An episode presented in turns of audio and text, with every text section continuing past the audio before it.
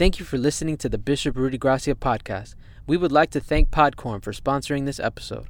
Also, we would like to invite you to use the Podcorn platform, a marketplace connecting podcaster to amazing podcast sponsorship opportunities, such as host read ads, interview segments, topical discussions, and more.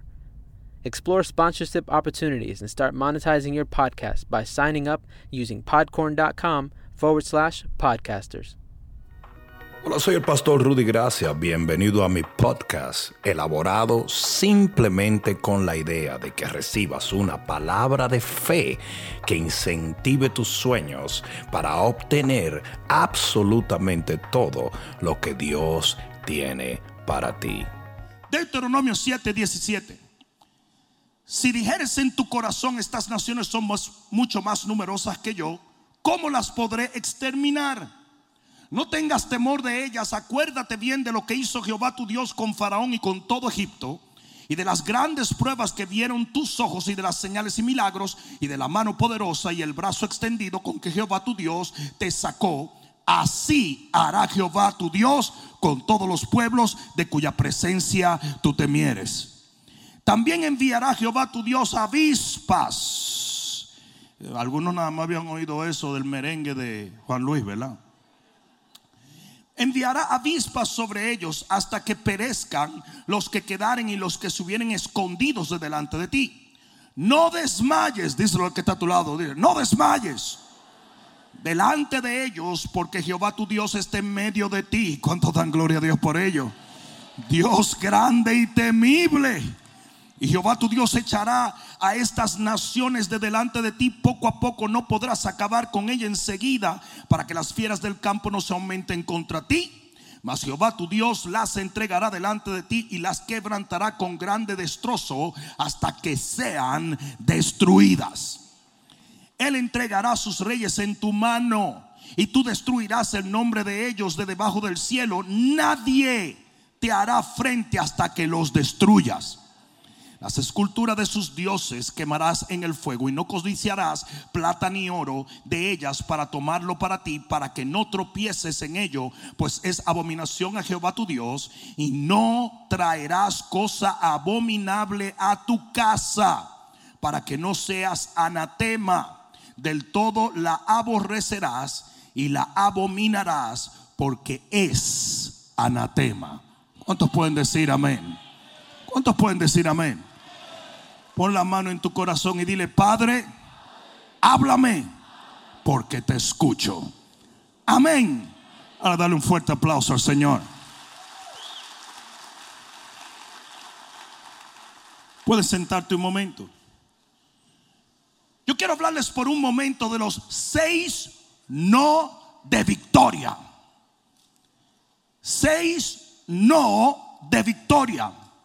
En el versículo 12 del pasaje que acabamos de leer en Deuteronomio capítulo 7, el Señor comienza a elogiar al pueblo y a decirle, siempre y cuando me obedezcas, yo te voy a entrar en la tierra y te la voy a dar en posesión.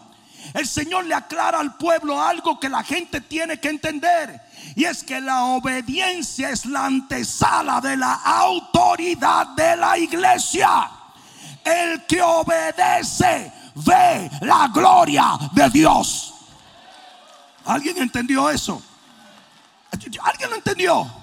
Hay mucha gente que anda buscando la clave. Pues aquí te la estoy dando. Obedece todo lo que Dios diga. Tú lo haces, todo lo que Dios indique. Tú corres con ello, todo lo que Dios te ordene. Usted le dice, sí Señor, y vas a ver la gloria de Dios. La gente siempre habla de cómo Elías hizo caer fuego del cielo. Pero antes de que el fuego cayera, él dijo, Señor, que se ha entendido que por mandato tuyo yo he hecho todo esto. Usted tiene que obedecer si usted quiere ver la gloria de Dios. Y el Señor le indica, por cuanto obedeciste y por cuanto vas a obedecer. Porque una cosa que tú tienes que entender, la gente habla mucho de tener fe en Dios. Pero tú sabías que Dios tiene fe en ti, ¿verdad? No, lo voy a decir otra vez. Dios tiene fe en ti. Tanta fe tiene Dios en ti que invirtió a su hijo por ti, creyendo que tú ibas a responder positivamente. Versículo 12 dice, y por haber oído los decretos y haberlos guardado y puesto por obra, Jehová tu Dios te guardará contigo el pacto y la misericordia que juró a tus padres. Tú quieres que Dios cumpla sus promesas. Obedece. Te amará, te bendecirá y te multiplicará y bendecirá el fruto de tu vientre y el fruto de tu tierra, tu grano, tu mosto, tu aceite la cría de tus vacas y los rebaños de tus ovejas en la tierra que juró a tus padres que te daría. Bendito serás más que todos los pueblos. Ah, no, no, no, no. Tú tienes que poder pararte delante de cualquier persona y Dios va a hacer que usted brille como no brilla ninguno de ellos. Cuando usted entre en su trabajo, usted agarrará la promoción. Cuando usted quiera abrir un negocio, su negocio prosperará. Hay un fuego en tu vecindario y tu casa queda intacta por obediencia a Dios. Mira que está a tu lado, eso es para ti, papá. No habrá en ti varón ni hembra estéril. Huépale. A parir se ha dicho. Ni siquiera en tus ganados. Y quitará Jehová toda enfermedad de ti y todas las malas plagas de Egipto que tú conoces no las pondrás sobre ti. Antes las pondrás sobre todos los que te aborrecieron. Que se cuide el que te anda persiguiendo. Le va a caer zaranana. Ustedes no se han dado cuenta que todo el que le anda a ustedes tratando de serruchar el palo, termina el palo dándole en la cabeza a ellos. ¿Sí o no? ¿Sí o no? ¿Sabe por qué Dios dice que la venganza es de Él? Porque usted no tiene que vengarse, Él se encarga. Él se encarga. Porque el que se levanta contra ti se levanta contra Él. Yo no sé si alguien me está entendiendo. Dice que el que no te recibe no lo recibe a Él. El que te rechaza, lo rechaza a Él. Que se entienda de una vez y por todas que contigo está Jehová el que venga en tu contra viene en contra del todopoderoso Rey de Israel. Por eso dice en el versículo 16, consumirás a todos los pueblos que te da Jehová tu Dios. No los perdonará tu ojo ni servirás a sus dioses porque te será tropiezo. Donde usted se meta, compadre, no hay quien lo saque el anhelo que usted tenga, el sueño que usted tenga, lo que usted esté envisionando, si está dentro del marco de la voluntad de Dios para usted, nadie se lo quita, nadie lo detiene, nadie lo retiene para la gloria de Dios. No, no, eso está tan bueno que hasta yo voy a comprar el CD ahorita. Pero de repente en el versículo 17 el Señor comienza a dar algunas advertencias. Porque Él le dice primero, si me obedeces, si te llevas de lo que yo digo, si pones por obra las cosas que yo te expreso, entonces vas a poseer la tierra. Del versículo 17 en adelante, Él comienza a decirle, no hagas esto, no hagas esto, no hagas esto, no hagas esto. Seis veces hay allí un no lo hagas para que puedas ser poseedor de la bendición prometida. Estos son los seis no. Seis no de victoria. Cuando usted se niega a hacer estas cosas, usted termina siendo victorioso, que es el plan y el destino que Dios tiene para ti. Si yo, yo posteé esta mañana un pueblo que estaba poseído por los egipcios fue poseído por Dios para que poseyeran la tierra. ¿Lo entendieron? Aquí va de nuevo. Nosotros estábamos poseídos por el enemigo. Pero el Señor nos reposeyó a nosotros para que nosotros poseyéramos la tierra que Él nos dio. Y así hay gente que se está preguntando si Dios quiere bendecirnos.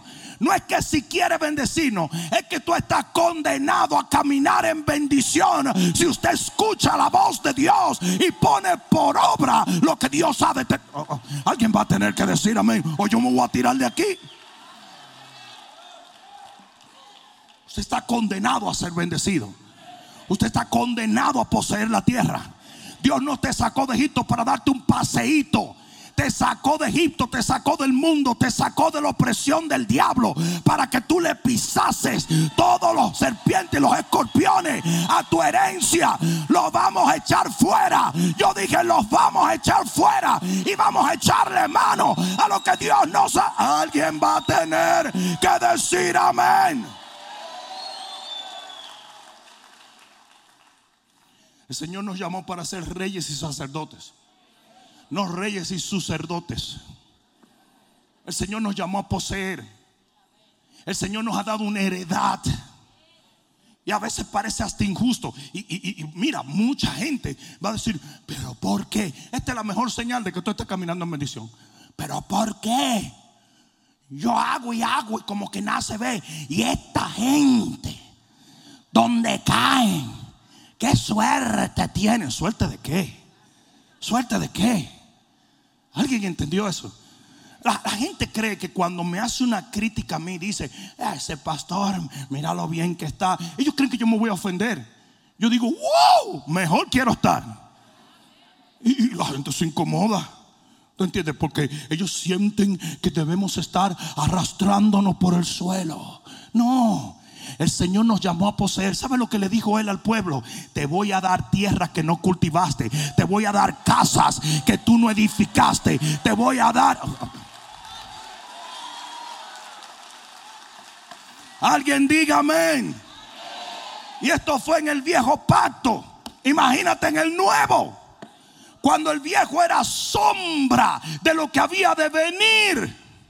Ahora yo no sé si tú entiendes esto, pero una sombra no hace mucho, solamente te indica que viene algo, pero cuando viene lo que viene es tangible. Nosotros tenemos más derecho a caminar en bendición que el Viejo Testamento, porque tenemos un mejor pacto, el pacto en la sangre del Cordero de Dios. No fue un macho cabrío, no fue un animal el que te salvó, fue el unigénito del Padre, el alfa, la omega, el principio al final. aleluya. Aleluya. Y hemos estado hablando de volver, volver, volver, volver. Tienes que volver a esa mentalidad de conquistador. Eras un ladrillero. Eras un... Alguien que dice, pero yo tengo un negocio de ladrillo. No, eso no es. Los israelitas hacían ladrillos en Egipto eran esclavos, se estaban muriendo de hambre, no podían poseer nada. Y de repente de ladrillero el Señor los hizo conquistadores. Tu mentalidad tiene que cambiar. Como la del hijo pródigo. Le dijo, le dijo, padre, hazme un siervo. Y él dijo, ¿Are you nuts? Sí, hazme un siervo porque yo lo he hecho mal. Dice, pero eso no es lo que te hace a ti, mi hijo. Malo, bueno, tarado como eres torpe, pero sigues siendo mi hijo. Yo a ti te voy a poner en el lugar que un hijo merece.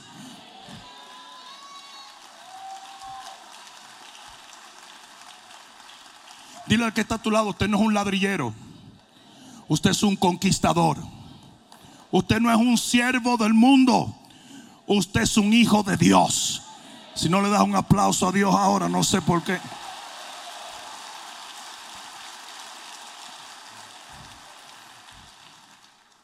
Seis no de victoria. Número uno, no, diga no.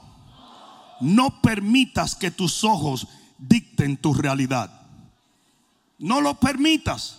Miren, yo sé que yo he leído este pasaje, pero no estoy hablando lo mismo que he hablado en otra ocasión. Usted no puede caminar por vista. Usted camina por fe. Usted camina no por lo que ve, sino por lo que sabe, lo que cree, lo que Dios ha dicho. Y cuando la realidad de la palabra difiera con lo que tus sentidos te indican, usted tiene que escoger lo que Dios ha dicho, porque el cielo y la tierra pasarán, pero su palabra nunca pasa. Oh, Señor, la niña se murió. No, está durmiendo. Ya se le fue. Tú sabes, son así. Los evangélicos son así. Pero como que está durmiendo, se murió. No está durmiendo. Now, si tú hubieras estado ahí y fuera de los babosos que estaban allí tocando flauta y haciendo llanto, a lo mejor tú escoges decir, se volvió loco Jesús. Pero si tú eres un creyente y esa es la razón por la cual el Señor sacó a todos esos pelagatos y dejó tres, los que se atrevían a creer, los Boanerges y Pedro, Él dejó esos tres. Ellos dijeron, si el Señor dice que está durmiendo, es porque la niña está durmiendo y Él la va a despertar. Y sabes que Jesús la despertó. Cuando la gente ve muerte, Dios no lo ve así porque Él es el dueño de la vida, de la muerte. Él es la resurrección y la...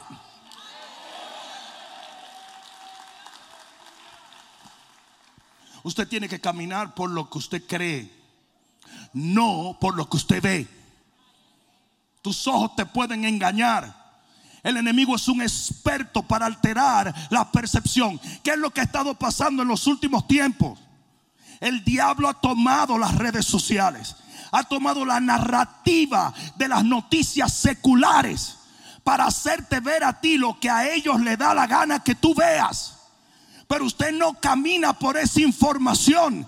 Esa es una sabiduría terrenal y diabólica. Usted camina por lo que la palabra de Dios ha dicho.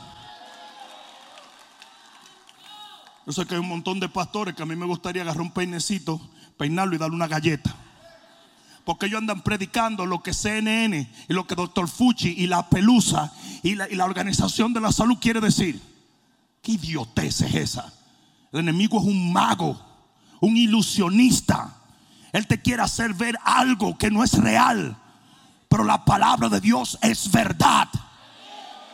Como que somos bobos y nos chupamos un dedo, ¿verdad? No, dice doctor Fuchi, hasta mitad del 22 nada volverá a la normalidad. Claro, soquete, baboso, porque al principio del 22 están las elecciones y quieren hacer el mismo fraude, ¿verdad?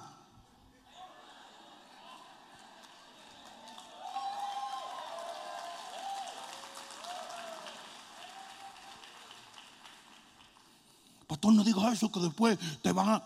Cuarten, ¿qué me importa a mí? Seré yo político. Yo soy un hombre de Dios. Yo voy a decir lo que tengo que decir como tengo que decirlo. ¿Alguien entendió eso?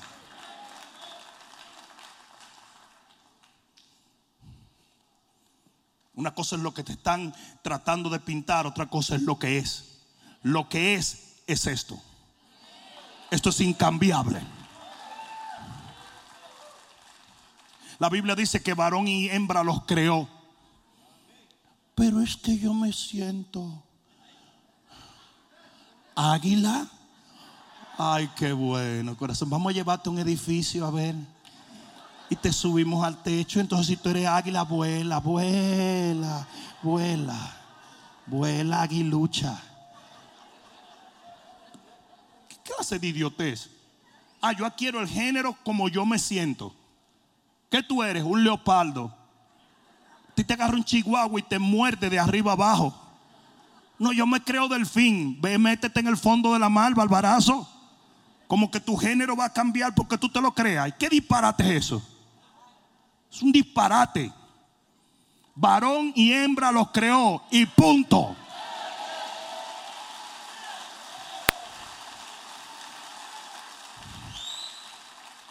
Porque no hay una sola señal en la Biblia donde diga que usted puede cambiar a lo que usted se crea. Demonios inmundos, pervertidos, asquerosos.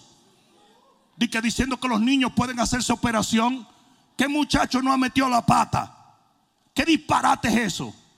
Cuando yo tenía ocho años de edad, yo juraba que yo era Batman. Y mis dudas venían de vez en cuando. Cuando yo me veía negro y yo decía, la verdad es que Batman no es negro, pero a lo mejor es un, un, es un disguise. ¿Qué es eso? Pregúntale a un niño, ¿qué tú vas a hacer cuando grande? Yo, yo quiero ser entrenador de ballena. Y tú dices, ¿en serio? Sí. Pregúntaselo dos semanas después.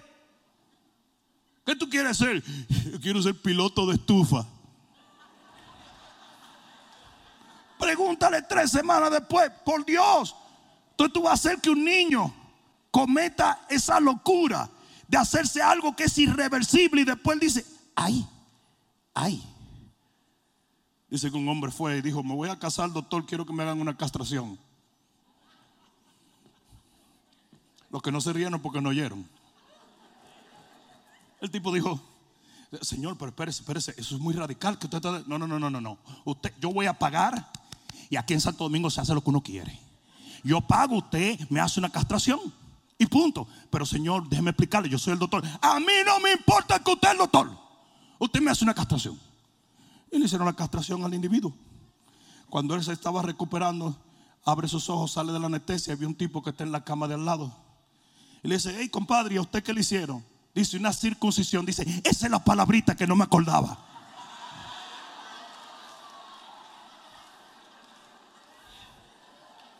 Sigue de gallo loco ahí.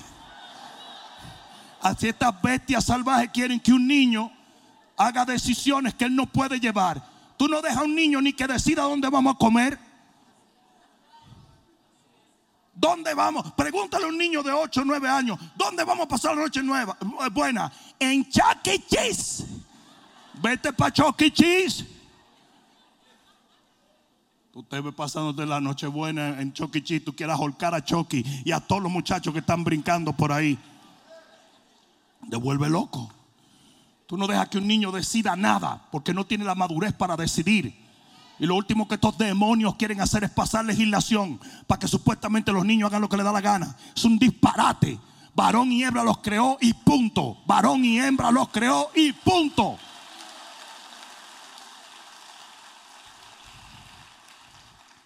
Santísimo. Dos, no olvides lo que Dios ha hecho en tu vida. Versículo 18, no tengas temor de ella. Acuérdate, dile que te lo da, acuérdate. Acuérdate bien de lo que hizo Jehová tu Dios con Faraón y con todo Egipto, de las grandes pruebas que vieron tus ojos y de las señales y milagros y de la mano poderosa, el brazo extendido con que Jehová tu Dios te sacó. Así hará Jehová tu Dios con todos. Usted quiere victoria en la vida. Pero ¿a quién fue que yo vine a predicarle hoy? ¿Quién quiere victoria en su vida? No se olviden de lo que Dios hizo. Cuando estabas perdido, Él te encontró. Cuando estabas muerto, te resucitó. Cuando estaban enfermos, Él te sanó. Cuando no sabías qué hacer, te dio la sabiduría. Alguien diga amén. Usted no puede olvidarse de eso. Eso es lo que el enemigo quiere. ¿Sabes por qué tú no te puedes olvidar de eso? Porque es el precedente por el cual puedes creer que Dios lo hará otra vez. ¿Sabe lo que dice la Biblia? Yo soy Jehová y no cambio. ¿Sabe lo que dice la Biblia? Jesús es el mismo ayer, hoy, por los siglos. Eso quiere decir que si alguna vez Él sanó, Él va a volver a sanar. Si alguna vez Él levantó, Él levanta. Si alguna vez Él abre camino, Él lo abre hoy, hoy, hoy. En tu familia, en tu negocio. No te puedes olvidar de las pruebas que Dios te ha dado. Dios te ha dado pruebas. Quizás no te ha dado la prueba que le dio a otro. Porque tú eres tú y Él es Él. Pero Él te ha dado pruebas. ¿A cuánto Dios se le ha probado? Algunos de ustedes el Señor en su peor depresión le dio gozo. Algunos de ustedes en su peor enfermedad lo sanó. Algunos de ustedes en su peor indecisión Él le dio la sabiduría, hicieron lo correcto. Algunos de ustedes en el peor problema familiar, Jesús entró en tu casa, alcanzó a tu hija, tocó a tu hijo, levantó a tu papá, libertó a tu mamá. Remember, no te olvides, tus memorias de las victorias de Dios tejen mayores victorias. ¿Sabes lo que pasó cuando, cuando David estaba frente a Goliat? Dijo, jejeje. Si Dios me ayudó a derrotar un león y luego un oso, se va a llevar este por medio. Se lo va a llevar. Ahora, ¿por qué Saúl no tenía la fe de David? Porque él no tenía las victorias que David había tenido. Ni la manera de recordarla. ¿Sabe lo que usted tiene que hacer? Usted tiene que construir un altar de memorias. Usted tiene que poner algo en su casa donde usted diga, tal día Dios hizo este milagro, tal día Dios hizo este milagro, tal día contestó mi oración, tal día. Y cuando usted se encuentra en una situación difícil, usted se para como los judíos se paran en el muro de la oración y usted comienza a decir, Dios, tú lo hiciste aquí, tú lo hiciste aquí, tú lo hiciste aquí, tú lo hiciste aquí, hazlo otra vez, Jehová.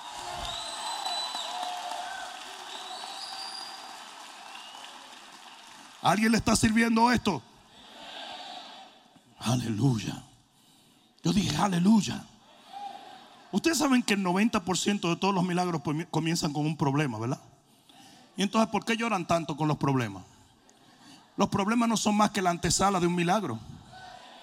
No problema, no milagro. Te lo dije en inglés para que supiera lo que te estoy diciendo, porque algunos de ustedes, no, en el, en en el English, sin problema no hay milagros. Para que haya problema, para que haya milagros de sanidad tiene que haber enfermedad. ¿A quién va a sanar Dios? A los sanos.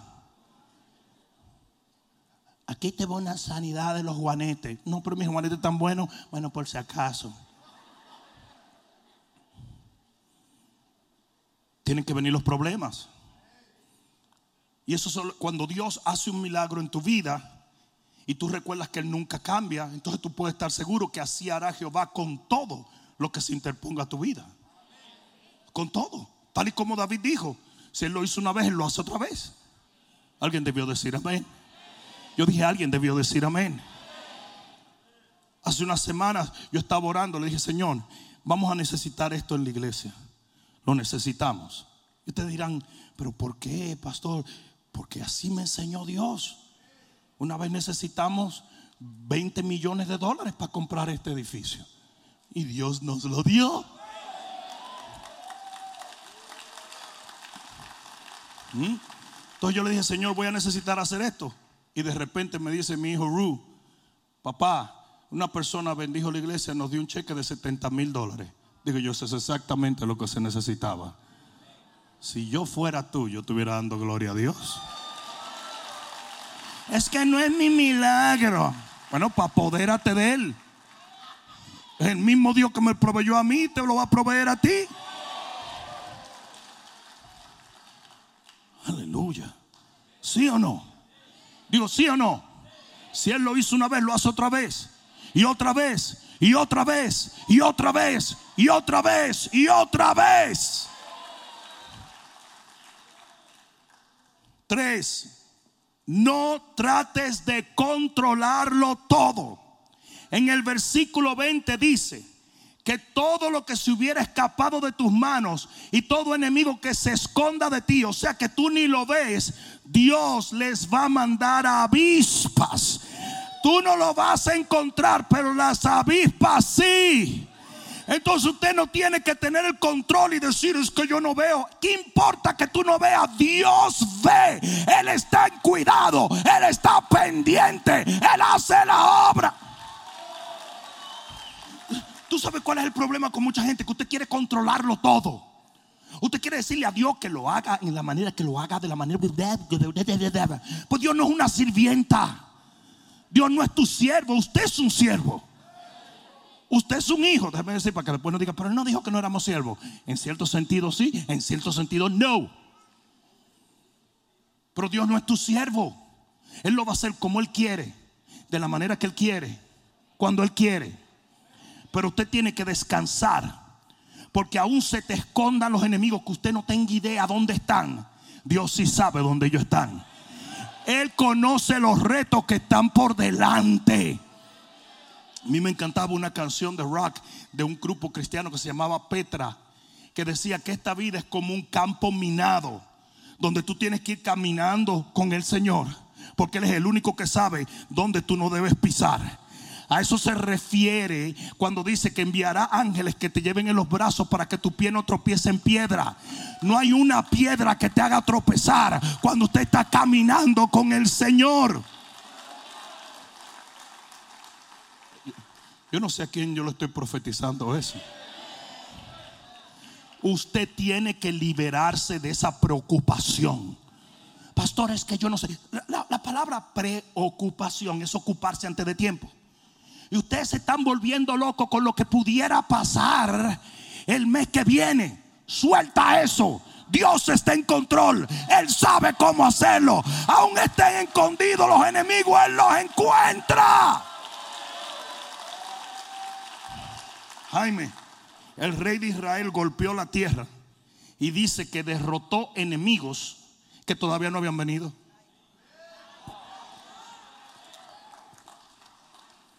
Derrotó enemigos que no habían llegado. Antes de que venga el problema, ya Dios te dio la victoria. Jaime, hubieron enemigos de esos que vinieron 80 años después y ya estaban derrotados. La sentencia había sido pasada por la fe de un hombre. Usted aplica fe hoy y en 50 años los milagros siguen sucediendo. Es por eso que cuando un profeta te habla, tú tienes que tener cuidado. Imagínate que un profeta te hubiera dicho 10 años atrás, Gos, el Señor te va a prosperar en bienes raíces. Hasta yo hubiera dicho que bienes raíces si Gos trabaja para mí.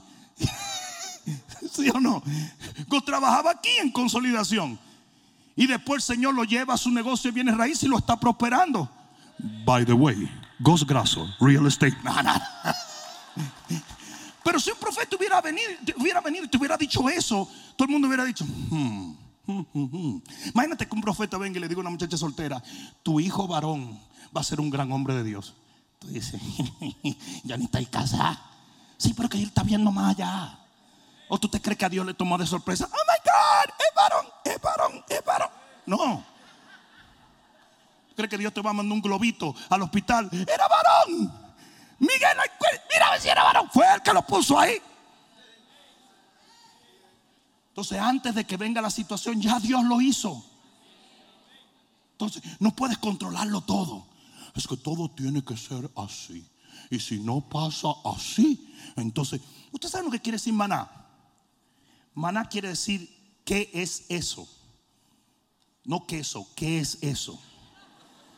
Eso es lo que quiere decir maná en hebreo, de verdad. Porque ellos estaban esperando un Cuban sandwich. Cuando, es más, cuando tú oyes hablar de pan del cielo, tú piensas en pan sobao, que es de Puerto Rico, o en pan de agua, que es dominicano. Pero ¿sabe lo que era? Era una semilla de culantro. Era una semillita así.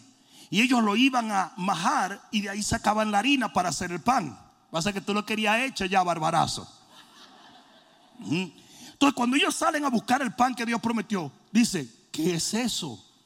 Maná. Dice que un dominicano dijo, no hay más nada, vamos para vamos para arriba. No, no, hay más nada. Pero a veces tú estás esperando. Es por eso que a mí, a mí, yo creo en orar, yo creo en orar específicamente, pero no siempre funciona. Esas mujeres que dicen, Señor, yo quiero a Brad Pitt y te mandan a armpit. Señor, mira cómo yo, yo, lo quiero alto, con ojos azules y una melena más linda que la mía para yo peinarle a Fabio esa melena. ¿Qué es eso? ¿Qué disparate tan grande es ese? ¿Eh? Y después tú la ves cruzando el Jordán. ¿Dónde está lo que yo esperaba? Sigue ahí, corazoncito. Te va a encontrar con un ángel en el cielo que te va a decir, pase, yo no me vine a entrarla, yo no estoy en esto, pero pase. ¿Qué es eso? Mira, y, y después que sea como yo digo, con mucho billete, forrado, forrado, que se llame Pepe Gates o algo así. You know? Es forrado que lo quiero. Sigue. Sigue ahí. Es como, es como dicen, eh, hay muchos memes que dicen, expectativa, realidad. Ah, la saben, ¿verdad? Ustedes saben que la expectativa es la madre de todas las desilusiones, ¿verdad? Porque usted no puede estar inventando. Usted tiene que querer lo que Dios quiere para usted. Aunque el día que usted lo vea, usted diga, maná.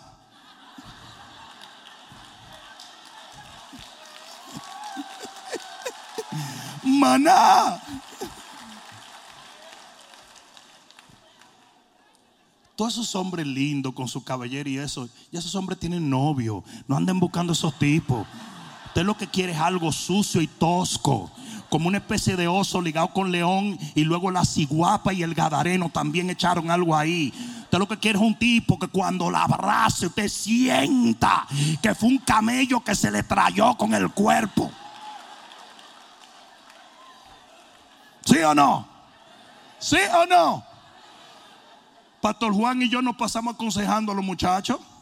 Nos pasamos aconsejando porque yo quiero que ustedes oigan como la mentalidad hoy es Instagram, que no saben que esos son filtros. Esas furufas. Cuando tú ves, ahora hay predicadores que parecen bailarinas rusas, señores.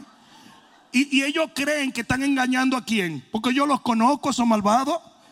Y tú lo ves y que gay. Very gay. El hombre que usa una aplicación es gay. Done. No hay más nada. Pues el hombre no anda con esa mojiganga. Homie, don't play that.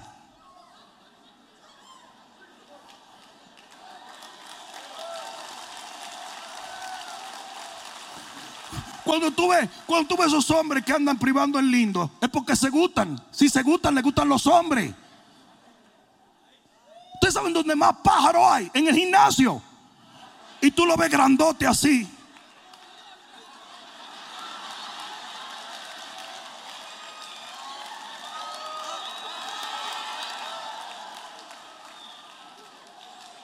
Montón de pájaros.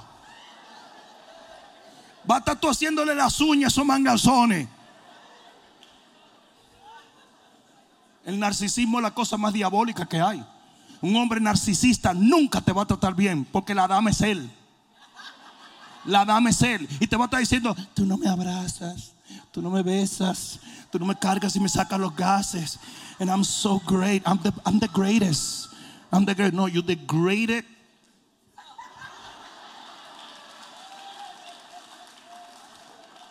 Mi hija Vanessa, la pastora Vanessa, tiene una teoría. Se llama el balcón de Juliet de Julieta. Quiere decir que el hombre tiene que ver a la mujer como la veía Romeo desde abajo. No Romeo, el pájaro ese que canta, sino eh, eh, aquí. Mm. Romeo, si me estás viendo, revísate. Bien. Ah. entonces, si el hombre no mira a la mujer así como desde abajo, como quiero alcanzar, princesa de mi alma, usted está con el hombre errado. Si usted está con un hombre más vanidoso que usted, that's not the man. That's a woman in a man's body. Y los transgenders dicen, ves, ves. No, no, no, no como tú lo dices. Hay muchos hombres femeninos hoy. Y la Biblia dice que no solo los homosexuales no van a entrar al reino, sino los afeminados también. Porque es un insulto a la creación de Dios. Ay, pastor, yo soy medio suave. Men up. Men up.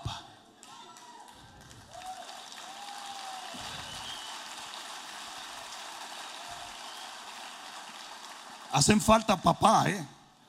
Hacen falta papá. Nosotros aprendimos a caminar como que teníamos una percha metido en, en, la espalda. Porque si tu papá te veía hacer así, mira, ¿qué, qué, fue eso? ¿Qué, qué, qué fue eso?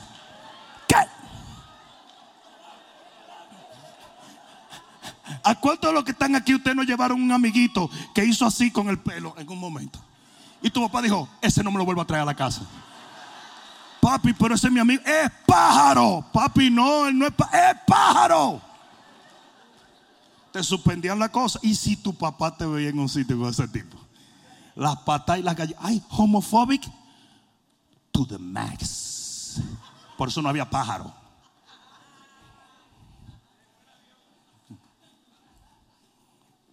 Tu papá te veía con un tipo raro. Mm -mm. That not coming here. It's not coming. Para afuera. Hay muchos pensando en este momento. Eso es odio. No, eso no es odio, eso es amor. Porque el amor de Dios te dice, te amo tanto que no te voy a dejar como estás.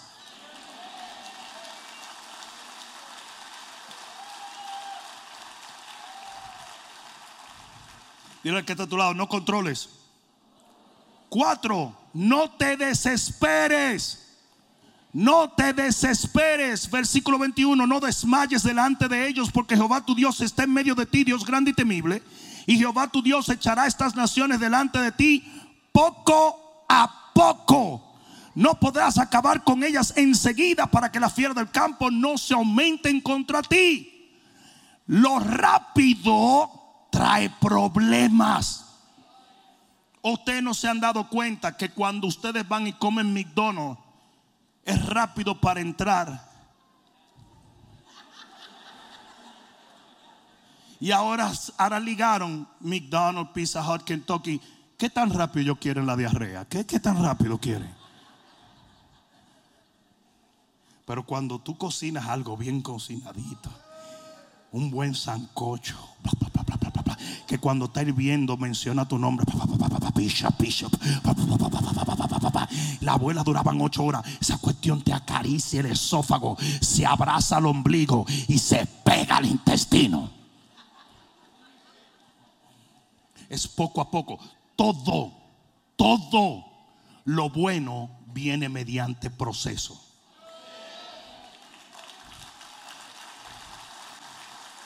Yo sé que algunos no quieren aplaudir.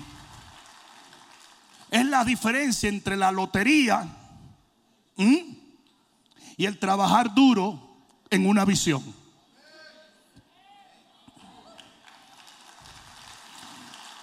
Fue lo que el enemigo le dijo a Jesús. Ahora mismo te doy todo lo que tú necesitas. Y él dijo, no, yo prefiero morir y resucitar. Yo prefiero un proceso de muerte.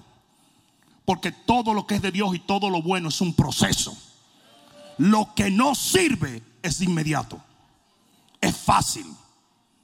Mi mamá decía, las mujeres fáciles, el dinero fácil y el éxito fácil son todos del diablo.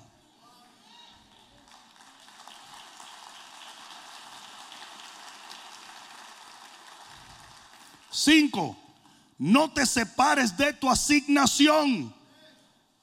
En el versículo 24, Él entregará sus reyes en tu mano y tú destruirás el nombre de ellos de debajo del cielo y nadie, diga nadie, te hará frente hasta que los destruyas.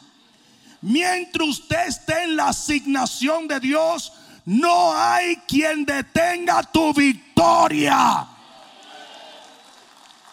Ustedes saben cuál es el problema de la gente que a veces se levanta contra los hombres de Dios. Que no es conmigo la cosa, es con la asignación de Dios. Es con lo que Dios me ha dado. Y muchos de ellos no saben que Dios va a defender la asignación que Él me entregó.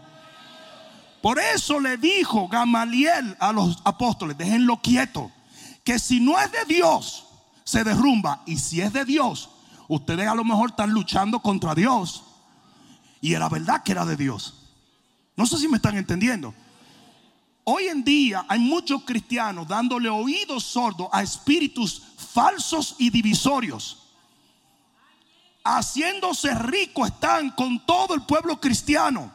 Mintiendo, calumniando, persiguiendo, llenos de pecado. Porque de lo que está lleno el corazón habla la boca. Cuando Judas dijo, ¿por qué se, entregó, se desperdició este perfume? Era porque se estaba robando el dinero. Cuando David dijo, maten a ese hombre, era él el que tenía la conciencia sucia. Y esa gente que anda haciendo videos en las redes sociales, créanme, son todos unos hijos del diablo. Es mentira. No son pastores ni profetas los pastores apacientan las almas, los profetas hablan los oráculos de Dios, los apóstoles levantan iglesia, los maestros enseñan la palabra, los evangelistas salvan al perdido. Esos son unos hijos del diablo, por sus frutos los conoceréis.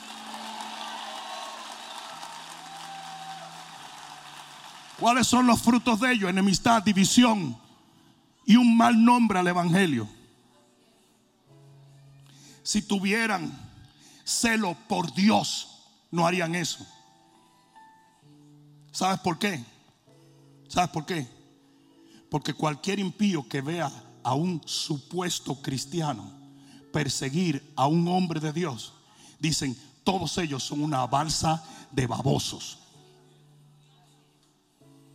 ¿Sabe la cantidad de veces que yo he escuchado gente decir, por eso es que no le sirvo al Señor? La sangre, oye bien, la sangre de esa gente va a ser demandada de sus manos.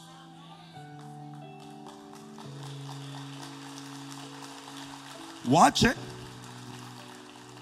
Dice que en este reino solamente se corona los que corren legítimamente. Eso es correr ilegítimamente.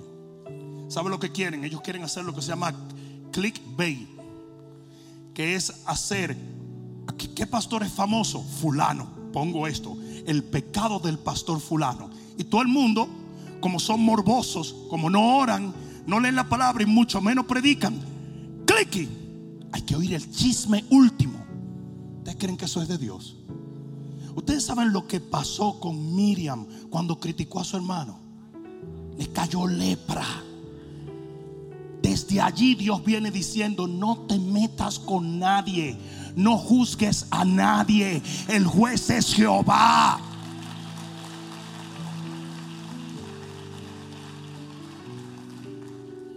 Ahora anda uno picando pleito con una pastora, pero es todo para hacerse famoso. Como sabe que esa pastora tiene millones de personas y él no tiene a nadie porque ni su esposa lo escucha, él quiere hacer un montón de videos sobre esa pastora para que todo el mundo vaya y lo pone muy orgulloso. Yo versus esta pastora. Eso es del diablo. No se dejen embabucar. Eso es del mismo infierno. El día que comparezcamos delante de Dios, usted no va a tener que dar cuenta por su hermano. Usted va a tener que dar cuenta por usted mismo. Entonces, ¿qué tanta preocupación por la vida de otro? Si a usted le van a requerir la cuenta suya. ¿Por qué te preocupas de otro? A usted le van a requerir su cuenta. Y para el que diga, no, pero eh, Pablo corrigió y protegió. Pablo, no tú. Están autollamándose a una autoridad que Dios no les ha dado. ¿Y cuál es la prueba de que no tienen autoridad? No tienen ni gente no tienen plataforma, la están tratando de hacer humanamente.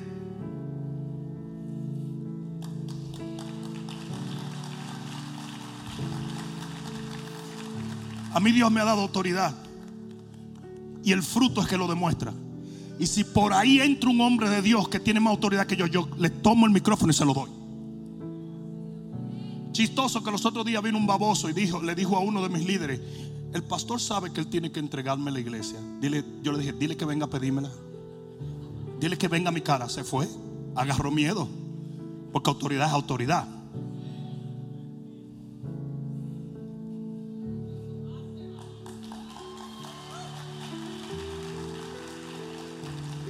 Y sexto, con esto concluyo, no te contamines. ¿Tú quieres victoria? ¿Quieres victoria, sí o no? No te contamines. Porque dice del oro, de las esculturas, no lo codicies y no lo traigas a tu casa. Oye esto, porque es anatema que quiere decir maldito y te convierten a ti en maldito. Is that possible? Yes. Yes. Vamos a leerlo. Dice, versículo 25, las esculturas de sus dioses quemarás en el fuego no codiciarás plata ni oro de ellas para tomarlo para ti, para que no tropieces en ello, pues es abominación a Jehová tu Dios. Y no traerás cosa abominable a tu casa para que no seas anatema. Del todo la aborrecerás y la abominarás porque es anatema. Yo creo que algunos de ustedes tienen que irse a su casa y comenzar a limpiar su casa de basura. Pastor, pero ¿eso qué es? Así mismo. La Biblia dice que Acán tomó del anatema y lo metió debajo de una alfombra en su casa. Y todo el pueblo estaba perdiendo Y, Josué decía, Señor, pero ¿qué pasó? Y dijo, es que hay un tipo que metió anatema en su casa. No te puedo dar la victoria hasta que no le entre a pedra. Algunos de ustedes que todavía tienen basura en su casa de su vida pasada, no están entendiendo que le estás robando la bendición a tus hijos.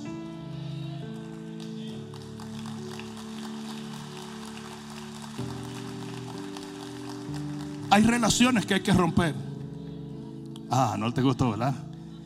Hay trabajos que hay que dejar. Hay cosas que tienes que tirar. Hay cosas de las cuales te tienes que deshacer. Porque te están contaminando tu caminar en Cristo. Ustedes saben lo que pasó con el Gadareno cuando el Señor lo libertó. Dice que salió de los sepulcros. ¿Qué hace usted entre los muertos cuando Dios te llamó a la vida?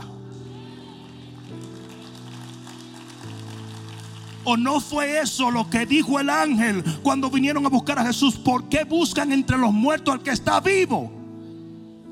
¿Por qué sigues en la misma vida que estabas antes? Y después te preguntas, ¿por qué Dios no me está dando la victoria? Porque hay anatema en tu vida. Hay anatema en tu vida. Hay cosas que el cristiano no puede tener en su casa. Hay gente que tú no deberías dejar entrar a tu casa.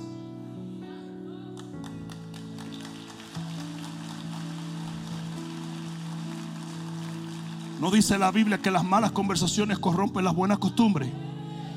Entonces Dios te está dando costumbres nuevas porque tú estás en un nuevo reino. Y viene un primo tuyo, hijo del diablo, bebedor y mujeriego, fornicario y adúltero, a hablarte basura cuando tú eres una persona ya santificada. Y cuando tú vienes a ver, te enreda y estás otra vez en el mundo. Mira, óyeme bien, joven. Si tu novio no se quiere ir contigo al cielo, no te vayas con él al infierno.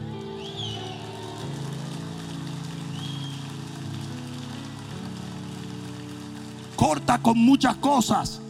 No, pastor, porque yo estoy allí para alcanzarle. Pues mira, si no se dejan alcanzar, sacúdete el polvo de tus pies y mándate por ahí antes de que te contamines. ¿O no dice la Biblia que el nazareo no podía tocar un muerto porque se contaminaba? Usted no puede tocar la muerte. Si ellos no se convierten a ti, no te conviertas tú a ellos. O alguien debió decir amén allí. Ponte de pie y termino con el próximo capítulo en el versículo 1 cuidaréis de poner por obra todo mandamiento que yo os ordeno hoy, para que viváis y seáis multiplicado y entréis y poseáis la tierra que Jehová prometió con juramento a vuestros padres. Te digo algo, Dios te ha hecho promesas a ti y a otros que estaban antes de ti. Algunos de ustedes que están aquí por la oración de su abuelita. Algunos de ustedes que están aquí por la oración de sus papás. Algunos de ustedes que tienen un tío evangelista que nunca dejó de orar por ustedes. Algunos de ustedes que están aquí por promesas que Dios le hizo a alguien o te hizo a ti.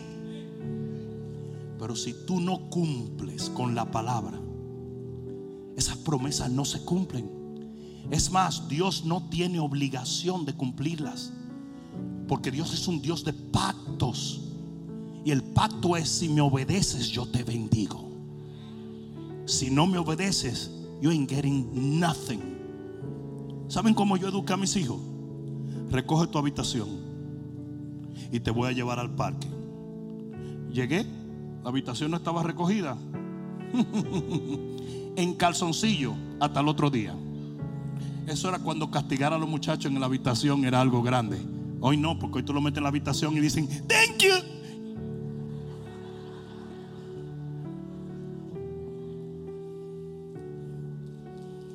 A mí se me educó así. Si comes, te doy un regalo. No comiste, que me lo digan ahora. Ese era el lío que a nosotros nos daban de que cosas para comer y cosas, ¿verdad que sí? Mi país te daba un aceite de hígado de bacalao que se llamaba Fortimal. ¿Ustedes se acuerdan del Fortimal? ¿Quién, quién se acuerda del Fortimal? todos los negros, porque nosotros éramos blancos mira cómo nos puso Fortimal. Cuando yo me bajaba esa melaza, a mí me entraban unos nervios. Yo era como Spiri González. Y, todo el mundo diciendo, tú ves lo poderoso que pone el Fortimal. Pero si era melaza de vaca, pura azúcar. Y tú rebotabas las paredes. Y tu papá te decía, ahora tranquilízate. No puedo, no puedo.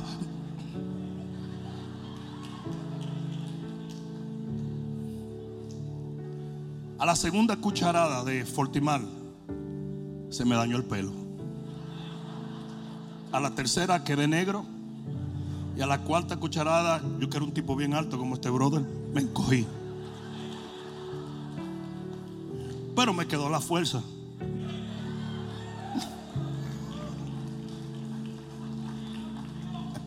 y la unción.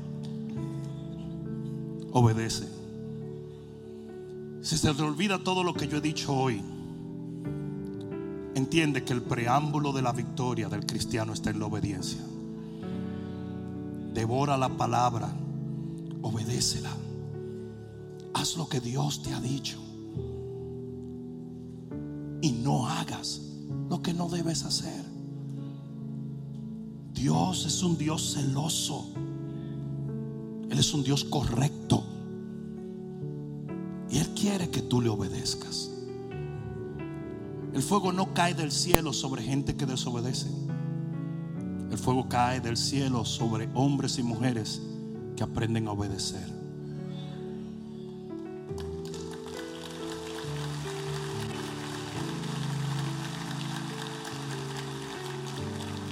Algunos de ustedes que habían dejado de venir a la iglesia ahora están viniendo porque están obedeciendo a Dios. Algunos de ustedes que habían dejado de orar ahora oran. Algunos de ustedes que dejaron la escuela de liderazgo y ahora se quieren inscribir otra vez porque sienten que tienen que obedecer a Dios. Algunos de ustedes que tropezaron pero no se quedaron en el suelo. Algunos de ustedes que han decidido que van a continuar obedeciendo a Dios hasta el último día de su vida.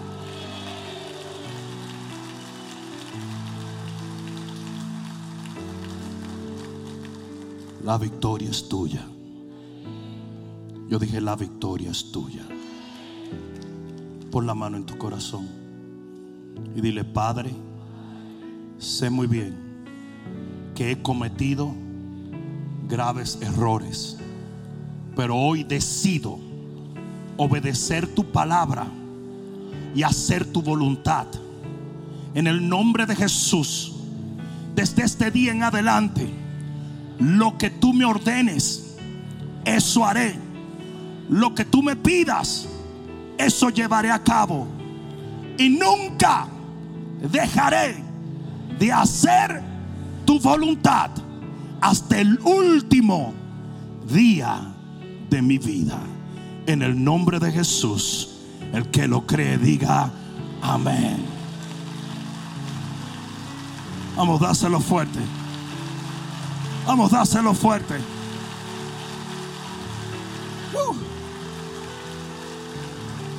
Cierra tus ojos y levanta tus manos un momento. Cierra tus ojos y levanta tus manos. Yo voy a orar un momento por ti. Y yo voy a pedirle al Señor que traduzca esta palabra en términos que tú la puedas comprender y que tú puedas digerir la verdad y la luz que Dios ha traído a tu interior para que alcances la victoria a la cual Dios te ha llamado. El Señor te ha llamado a grandes proezas y a grandes bendiciones. Y tú quizás no sabrás todo lo que tienes que hacer, pero lo que hoy Dios te revela será suficiente para que poseas tu tierra prometida. A Padre, en el nombre de Jesús yo oro por un espíritu de revelación.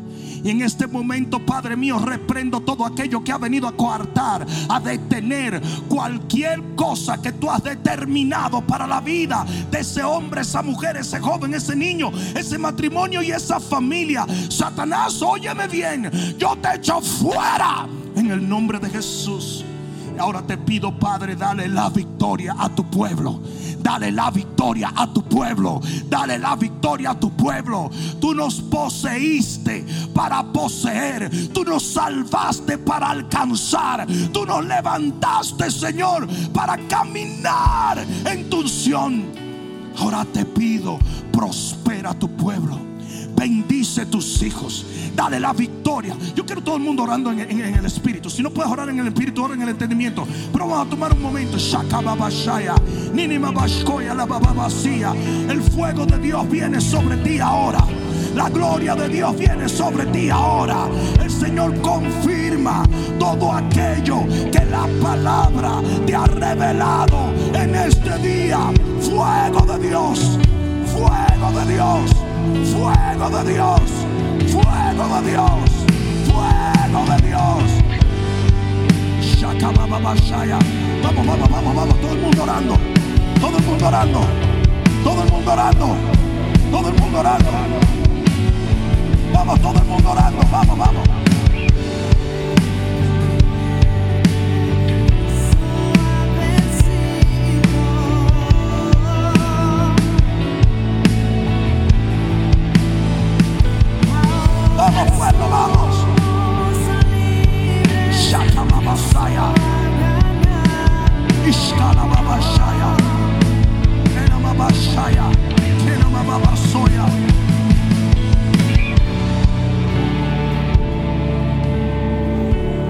Tráiganme esa bandera de Honduras. Tú la trajiste por un propósito, mi brother. Ven acá. Abashata babashaya. Ayúdenlo. Ven, ven, ven.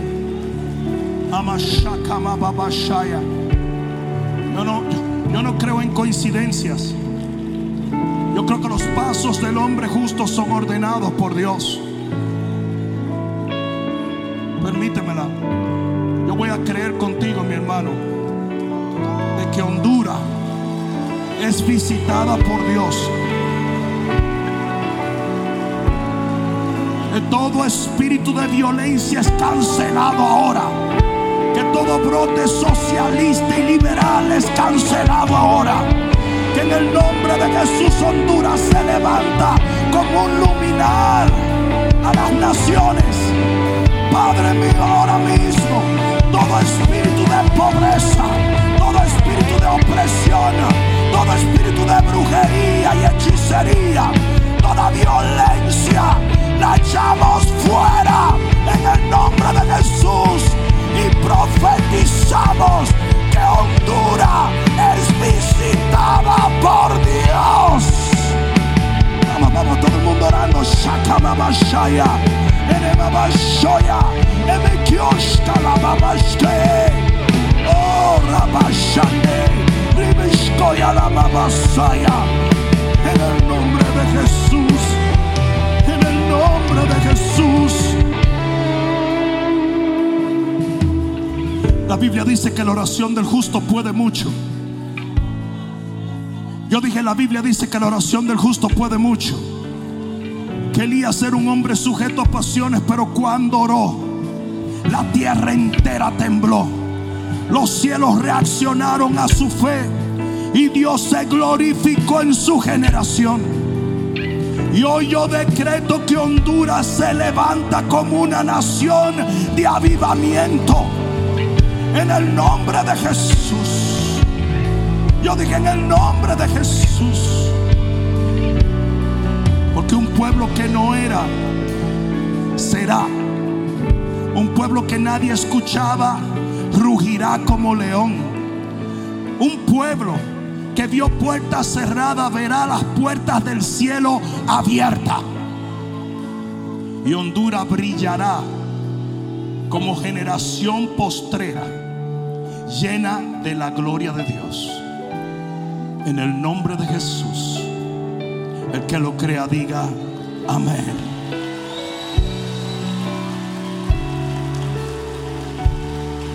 Escuchen esto. En los próximos tiempos vamos a establecer oración las 24 horas del día. ¿Quiénes se suman?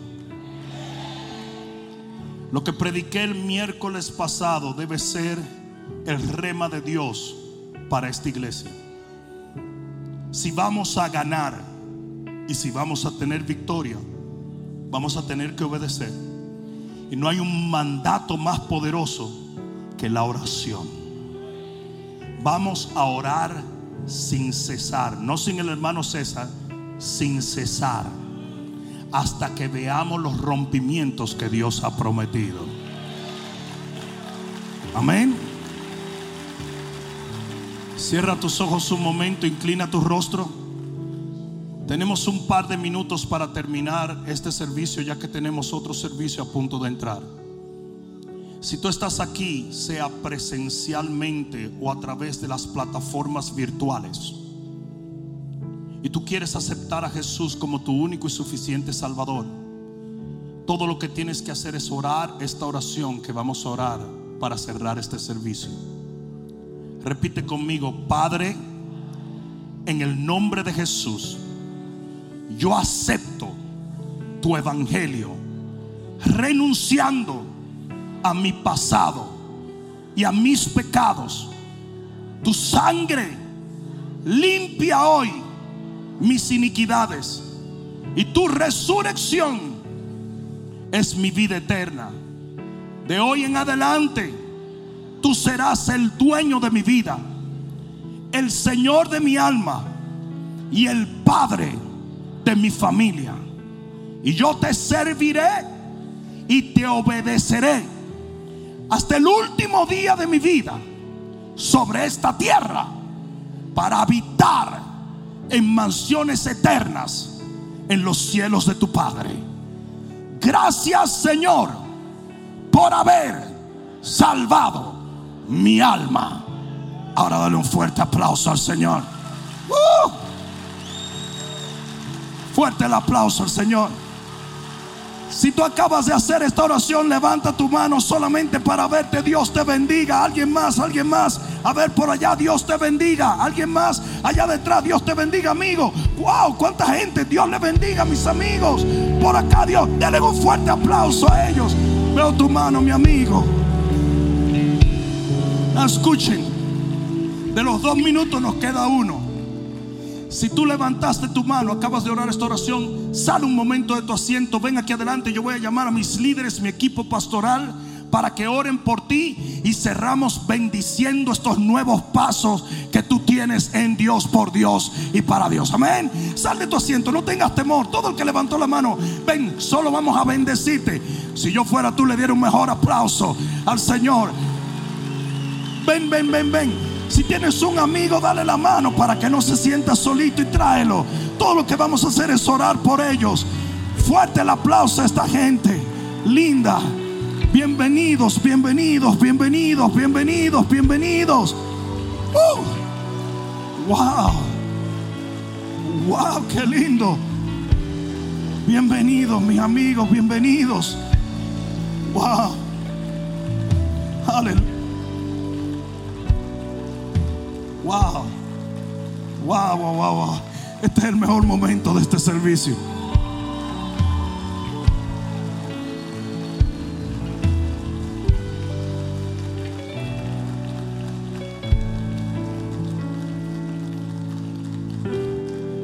Es interesante que nadie aquí conoce tu dolor, las cosas que han acontecido en tu vida, las cicatrices que llevas en el corazón. Nadie la sabe. Pero lo que la gente sí sabe, y es por eso que ellos aplauden y se gozan y saltan. Amén. ¿Ves? Lo que ellos sí saben es cómo Dios va a sanar cada una de ellas. ¿Y sabes por qué lo saben? Porque lo hizo con ellos.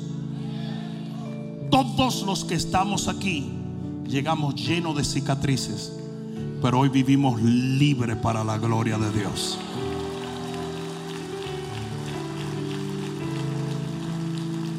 Dios les bendiga. Cierren un momento sus ojos. Padre, yo bendigo a cada uno de ellos. Te doy las gracias de que este día será el día más memorable de sus vidas. Porque hoy ellos caminarán bajo tus sombras y vivirán bajo tu abrigo. Nada podrá obstaculizar sus vidas de ahora en adelante porque el que está contigo es acompañado y protegido por ti.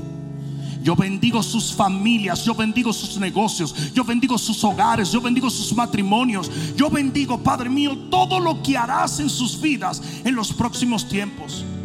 Y te pido, oh Dios, que tú nos permitas ver con nuestros ojos la obra maravillosa que harás en ellos y en los suyos, para que nosotros también podamos regocijarnos de que tú eres un Dios que no hace obsesión de personas.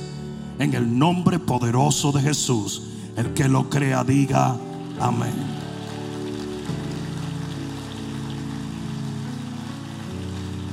Mis amigos, quisiera pedirle un minutito más. Ese líder que está a su derecha con las manos levantadas los va a guiar allá detrás y lo único que vamos a hacer es saludarle en el nombre de Jesús. ¿Está bien? Pasen un momentito a la derecha de ustedes y permítanme saludarle. Denle un mejor aplauso a esta gente linda. Wow. Wow, wow, wow. Gloria a Dios. Uh, gloria a Dios. ¿Verdad que Dios está haciendo algo maravilloso aquí?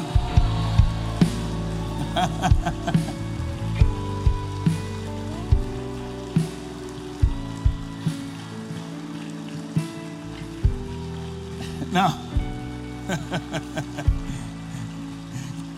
Cada vez más el aplauso se extiende porque cada vez son más y más personas las que vienen a Cristo.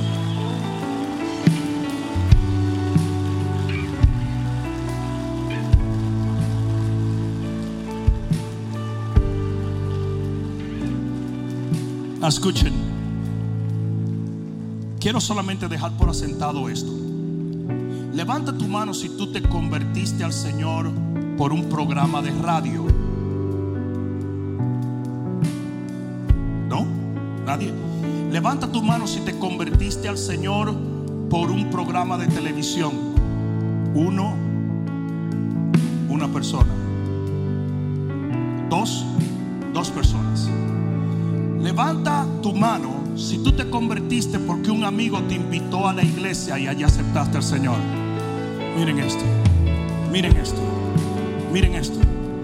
Ustedes saben lo que el enemigo va a batallar todos los días que tú vienes a la iglesia. Que tú traigas una persona. Porque el 99% de la gente que viene a Cristo viene porque alguien como a ti le pareció que tú no podías quedar alejado de Cristo lo montaron, te montaron en un carro, te trajeron, te pasaron a buscar, te invitaron y aquí estás. Por lo tanto, ponte la mano en el pecho y dile, Padre, permíteme entender cómo alcanzar a muchos y traerlos a tu altar. En el nombre de Jesús. Amén. Se les ama, iglesia. Dios me los bendiga. Espero que esta palabra cale profundamente en tu alma y que se convierta en pasos de fe que te permitan llegar al destino que nuestro Señor ha trazado delante de ti y de los tuyos. Dios te bendiga.